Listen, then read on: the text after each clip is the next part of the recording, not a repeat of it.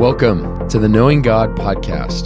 The hope of this podcast is that it would help you to know the Word of God so that you may ultimately know God.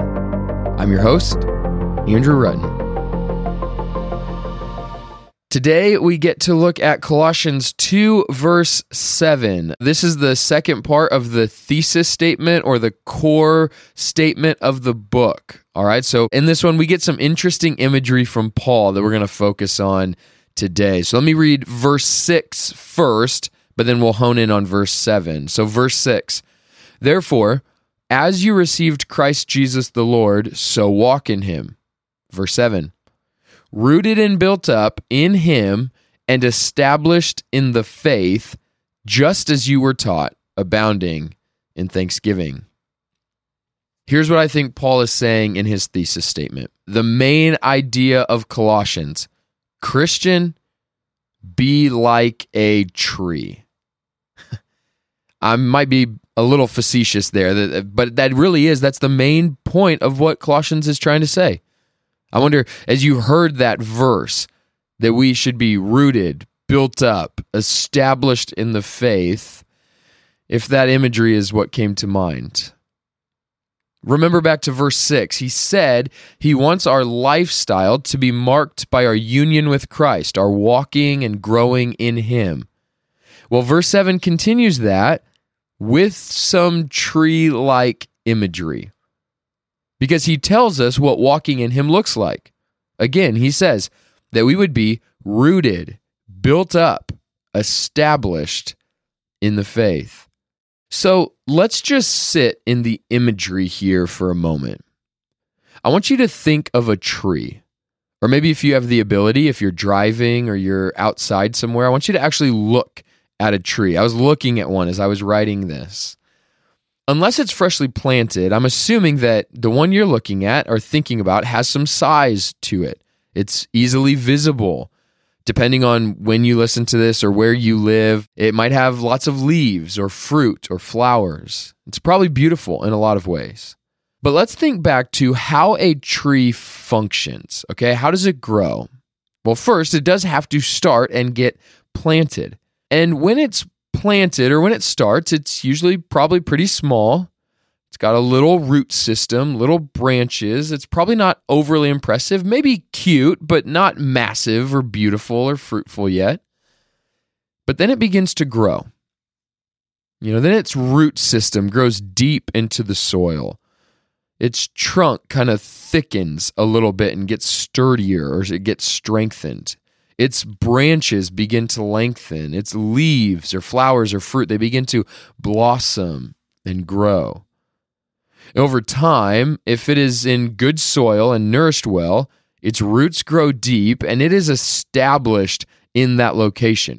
Over time, it gets established in that spot so well that it becomes an incredible chore to move. It is planted, it is rooted there, it's strong there and established. Unless you want to do a ton of work to remove it, it's there.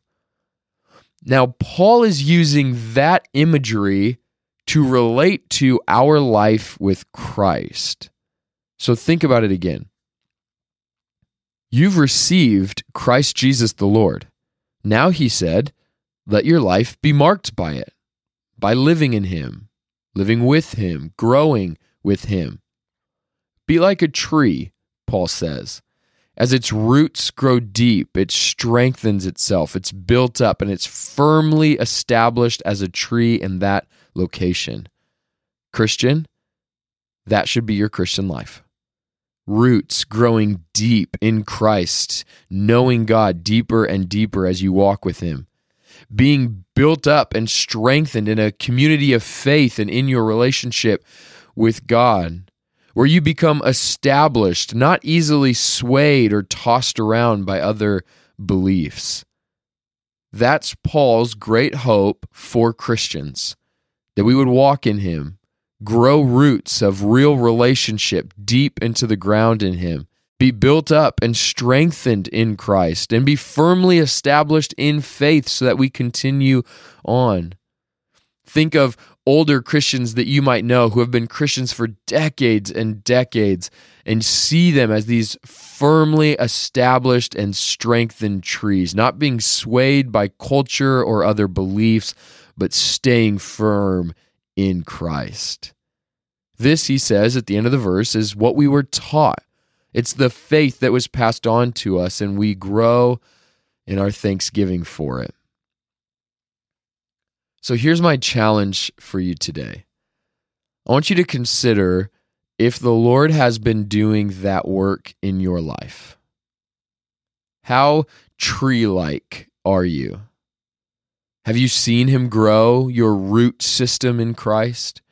Have you been strengthened in Christ through various times of your life, both good, but maybe especially bad? Have you grown in your beauty of your display or presentation of Christ in your life? Look, if you have, if that's true of you, and you don't have to be prideful to say that, you can say, Yeah, God has done a great work in my life. If that's true of you, would you be thankful, abound in thanksgiving for what He has done? Again, that doesn't have to be pride, that can be gratitude and thankfulness.